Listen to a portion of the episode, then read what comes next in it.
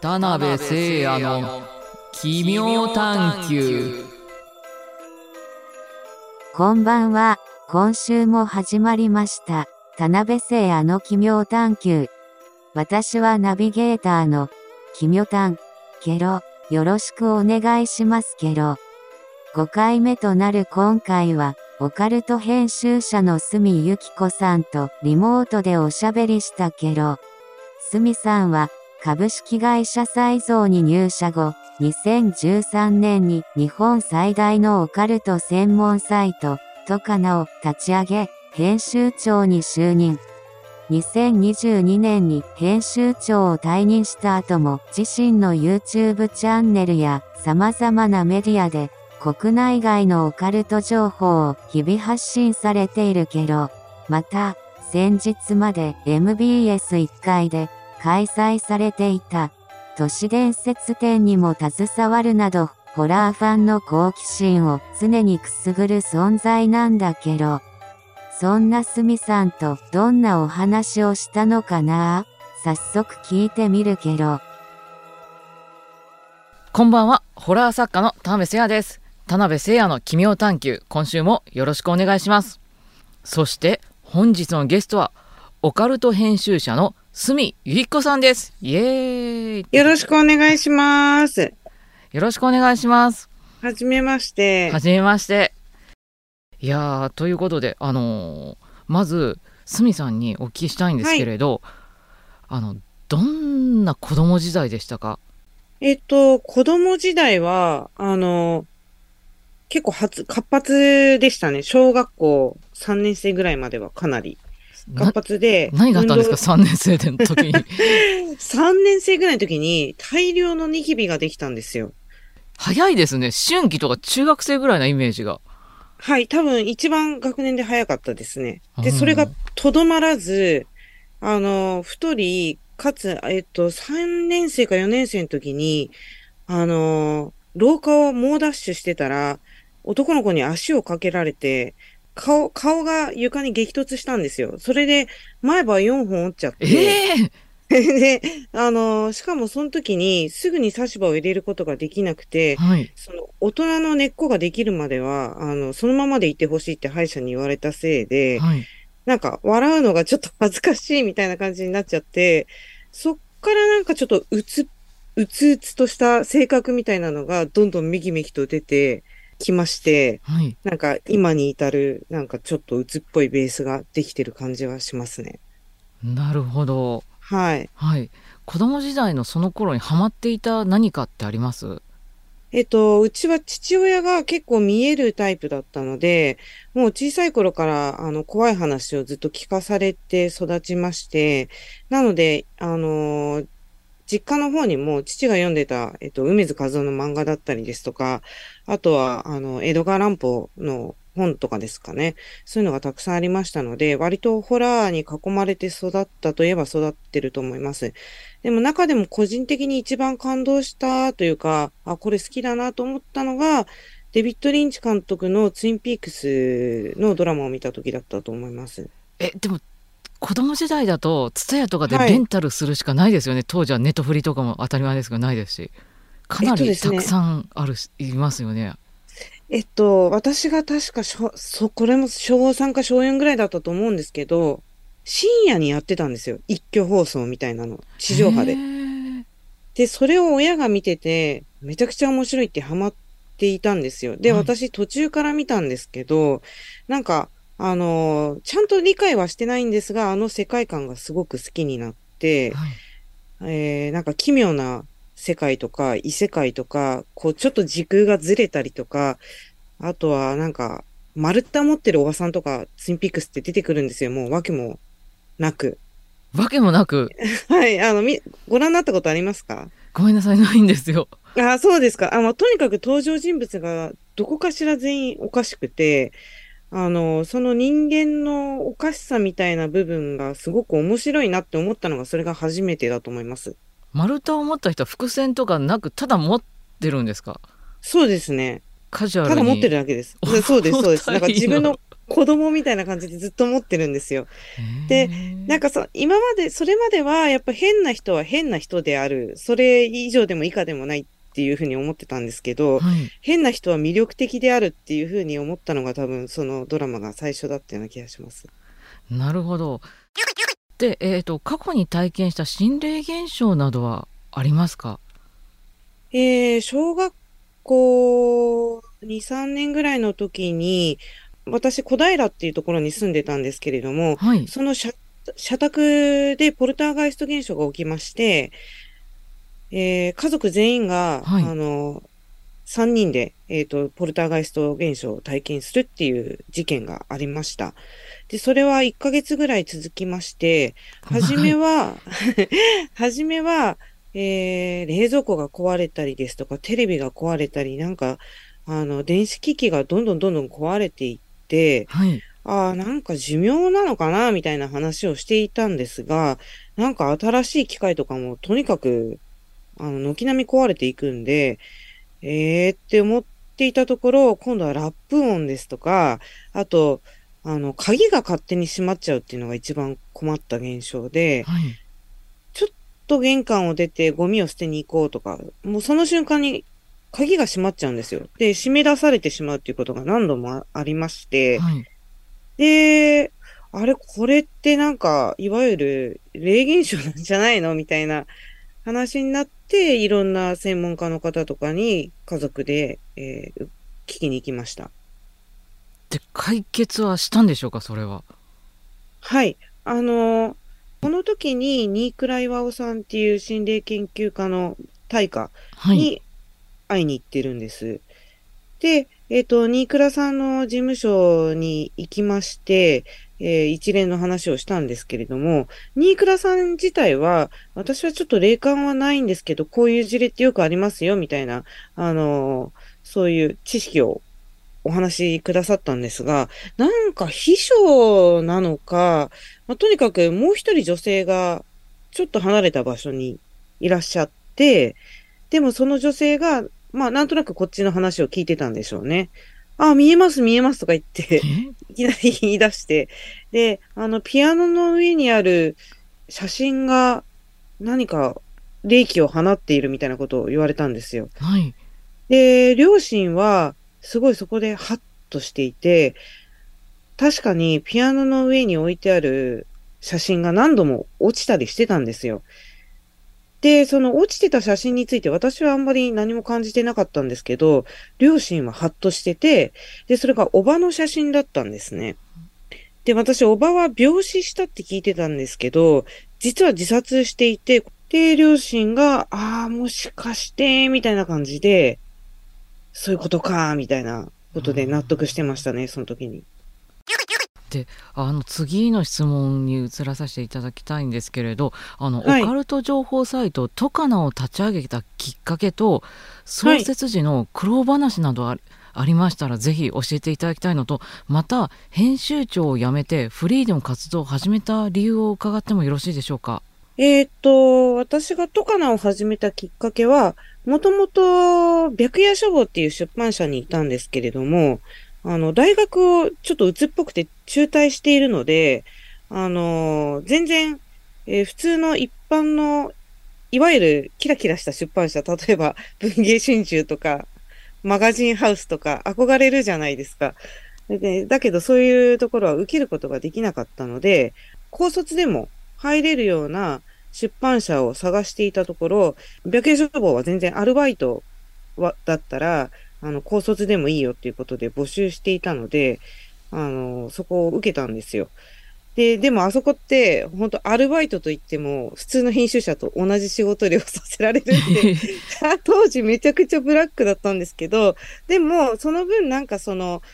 あの、大卒じゃなくても門戸が開かれるというか、あの、アルバイトとしてしっかり頑張れば次違う出版社に行けるっていう道道筋を作ってくれるような、そういう会社だったんですけど、そこで、あの、募集してたのがスピリチュアル系の雑誌だけだったんですよ。うんなんとなく自分でもいけそうだなみたいな感じの雑誌が。で、そこでスピリチュアルの雑誌に携わったことで、自分のキャリアはもうそこしかないので、その、次の出版社もなんとなくスピリチュアル系の出版社に行って、再造も占い系の、あの、メディアに最初入ったんですよね。で、でも占いのサイトをやりながら、あの、なんとなく一番好きなオカルトのジャンルを自分で勝手に記事作ったりして、ボンボンボンボンニュースとして配信してたところ、そっちの記事の方が読まれるようになりまして、あの、だったらちょっとオカルトだけで独立させたいんですけどっていうふうに、サイのイビ社長に直談判したところ、社長が、あ、じゃあやってみなよっていうことで、えー、立ち上げました。で、苦労話としては全然苦労、時間的な苦労はありましたね。一人で、あの、最初立ち上げたので、記事を用意しなきゃいけない、ライターさんを用意しなきゃいけないっていう、そういう苦労はあったんですけど、まあ、いかんせん好きなことだったんで、辛さっていうのはなかったですね。あうん、まあやっぱり好きのエネルギーってすごいですからね。都市伝説展のことも少しお伺いしたいんですけれど、はい、最近鷲見さんが気になるとか好きな都市伝説って何かありますかね？好きな都市伝説というか気になってるのは、はい、結構私いろんなところでも言っちゃってるんですけど2025年の予言がやっぱり気になっていてっていうのが、まあ歴史的サイクルから見ても、えー、預言者たちの予言から見ても、2025年がやっぱり、なんとなくキーワードとなるというか、キなんか、キーイヤーとなる、なりそうな感じがするんですよね。例えば漫画家の辰木亮さんっていう、はい、えっ、ー、と、予知夢を見る漫画家さんの漫画でも、2025年の7月に大津波が来るっていうふうに予言されていますし、あとは、えっ、ー、と、例えば予言じゃなくても、まあ、科学的なサイクルから見ても2025年に太陽フレアが一番、えー、活発化するっていう話だったりですとか、で、2000、あとはその歴史が80年周期で大きなイベントごとがこう、やってくるっていう、あの、見方があるんですけれども、そこから見ても2025年がターニングポイントになるので、あーって思ってたところ、今ちょっとその、ハマスとイスラエルの衝突があるじゃないですか。はい、で、私これ、あのー、2022年にですね、えー、イスラエルが赤いオスの牛をついに作ることに成功したっていうニュースを見てたんですよ。はい。で、この赤い牛っていうのが、あの、ユダヤ人にとっては第三神殿って今、あの、イスラム教の岩のドームが立っているところに自分たちの本当は神殿を作りたいわけですよ。自分たちの聖地だから。で、その神殿を建てるために絶対に牛が必要なんですね。儀式のために。い、生贄的なものですかね？そうですね。あの、生贄というか、なんかその、えー、むしろ状態をきれいにするためなのかな。具体的にどういうふうに使われるのかっていうのがちょっと、あの、私もまだ調べ、調べられてないんですけど、まあ、生贄的なことに使うんだと思います。で、でもその、100%赤い毛のお牛っていうのが今まで作ることができてなかったんですよ。なんか誕生したっていうニュースはいつも流れてたんですけど、やっぱり1%毛毛の色が違ったとか、そういうことで、あの、完全体は生まれてなかったんですけど、2022年にそれがアメリカで生まれまして、はい、で、イスラエルに輸送されたっていうニュースを見てたんですよ。あ、赤毛なんですか？全身が。そうなんです。で、それを第三神殿を建てるための研究所がアメリカで研究して100%の牛を作ってイスラエルに輸送して、で、その儀式的に使える牛っていうのは、イスラエルで生まれた牛じゃないといけないので、その輸送された牛の子供が生贄に使われる。で、それが3年後、あの、生贄に使う予定であるっていう風なニュースを見ていて、で、あ、2022年の3年後だから、あ、2025年なんだって思ってたんですよ。で、あ、ここでも2025年だなっていうところで、またそのイスラエルとハマスの衝突が起きたことで、はい、なんかすごく現実味が増したというか、いろいろみんな着々ともともと動いてましたけど、そうそうなんですか？あんまりその辺の話は私全然知らなくて、はい、私もそんなに詳しいわけじゃなくて本当にあくまでも予言的な側面でしか詳しくないんですけどやっぱりそういう動きがあっった上で衝突も始まり、そして2025年に向かって何かまた一波乱あるのかなっていうふうに今思ってますね。はい。で都市伝説展実は今日あの収録が放送される頃には残念ながらもう終わっちゃってるんですけど、はい今日はねまだやってるのであの1回500円の都市伝説ガチャっていうのをやってきたんですよはい。でこれ光るらしいんですよえ、でそう、4回やったんですか？4回500円の。2000円分やってできチャーミーが欲しかったんですよ。田中俊之さんが持ってる、はいはいはい。あの可愛がると死ぬ人形の。で、はい。結果があの早瀬さんが持ってる猫えっ、と人面犬懐かしいですね。口裂け女がダブって、チャーミーがおお高い女なのかね私になびいてくれませんでしたね、え、あの、その、口先女ちょっと見てもいいですか？あはい。あせっかくだからカプセル開けちゃってここういう感じですね。あー、避けてます？それ。避けてますね。あのあのちょっと見えにくい。なんか YouTuber っぽい見せ方、ピンクここういう感じで。化粧品見せてるみたいですこね。こうこうやって見せますよね。別のもう一個口の色を。うわ、はい。落としちゃった。ここうこう。ユ YouTuber 見せをして 白だと余計見づらいですね、まいや、全然見えないですね。のっぺらぼうですね。あ、はい。じゃあななまあまあじゃあのっぺらぼうでも で他にもグッズ買っちゃってあのディ,、はい。ディスマンのあの夢に出てくるっていうねああのタオルも買っちゃいましたね。ー、あ、いいですね。はい、もうあのうちが小学生のたまり場になってるんで子供が騒ぎすぎたら、これとここうかぶって静かにしなさいとか言おうかなと思ってます。他しあの知ってます？スミさんのグッズもあってあのアクリルスタンドもあったんですけど、あのはい。こういうファイルとかもあってでも正直言って全員こんな目澄んでませんよね。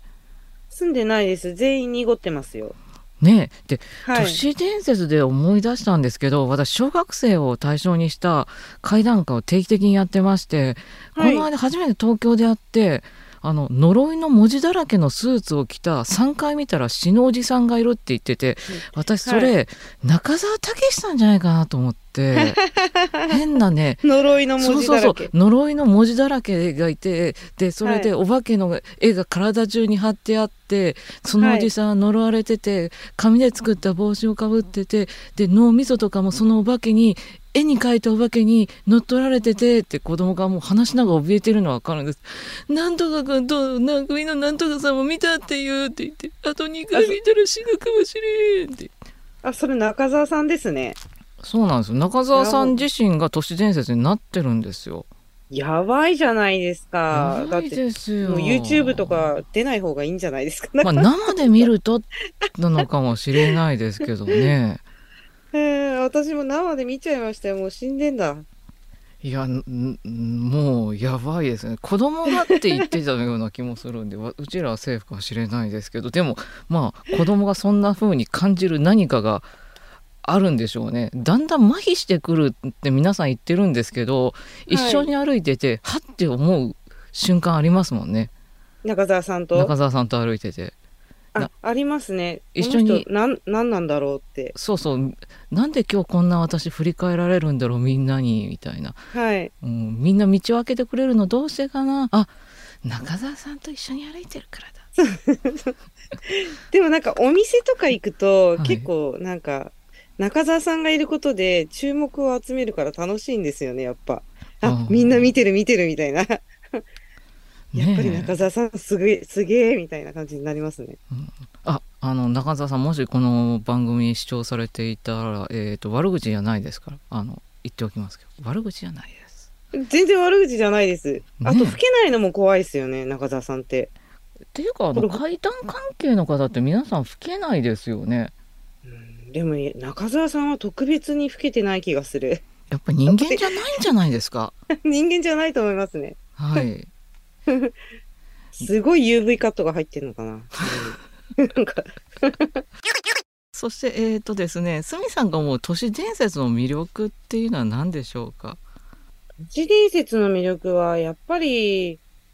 よくわからんっていうところでしょうね。結果。うん。結論が出ちゃったらやっぱり面白くないことが多いので、はい。まあ、それを楽しむ人たちっていうのももちろんいますし、はいそういうふうに業界が盛り上がっていくのはすごくいいと思うんですけど、私個人的には、やっぱ答えが出ないときに嬉しくなりますね。何回聞いてもわからんみたいな。で、いろんな体験談集めてて、あの、なんとなく一本の道筋筋ができそうな時ってあるじゃないですか。みんな赤い服の女性を見ていた。ここで見ていた。みんな、みんなその女性がなんか振り返ったとか、みんな同じ証言してくれてて、あ、やっぱりそういう話なんだって思った途端、全然違う人が、いや、子供だったとか言い始めるとか、そういうなんか、あの、絶対に固定されない感じが好きですね。そうですね。あの、はい。大阪だと泉の広場に出た赤い服の女の都市伝説が非常に有名ですけれどあれ多分実際にいた方じゃないかなって吉田裕樹さんがおっしゃってたんですけれどその時に実はあれ私ですっていう方がね 出てきたら興ざめっていうかつ途端につまんなくなりますからね。そうなんですよね。あ、なんか八王子かなんかで一時期有名だったひょこひょこ女っていう人がはい。っていう階段もあるんですけれども、それも新聞記者の方ですごくそういう都市伝説が好きな人が現地に調査に行ったところ、まあ、ちょっとそういうあの病気の方だったらしいですよ。はいそ。の方が家でひょこひょこしていて、あの、まあ、窓のところでひょこひょこって顔が出てくるんですって。で、あ、これ、これだっつって、それももう結論が出ちゃいましたね。まあうん。さてであの竹書房から10月5日に「オカルト異世界話」という本が出版されましたけれど二人のお話はまだまだ続きますが、今週の奇妙譚はここまで。来週も金曜夜6時から配信予定。聞き逃さないでけろ。ご感想や質問などは、ハッシュタグ奇妙譚をつけて投稿してけろ。番組公式 X もぜひフォローしてけろ。また、この対談の動画版は YouTube チャンネル、田辺聖あの奇妙探求で公開中。チャンネル登録もお願いしますけろ。それではまた、奇妙な世界でお会いしましょう。さようなら。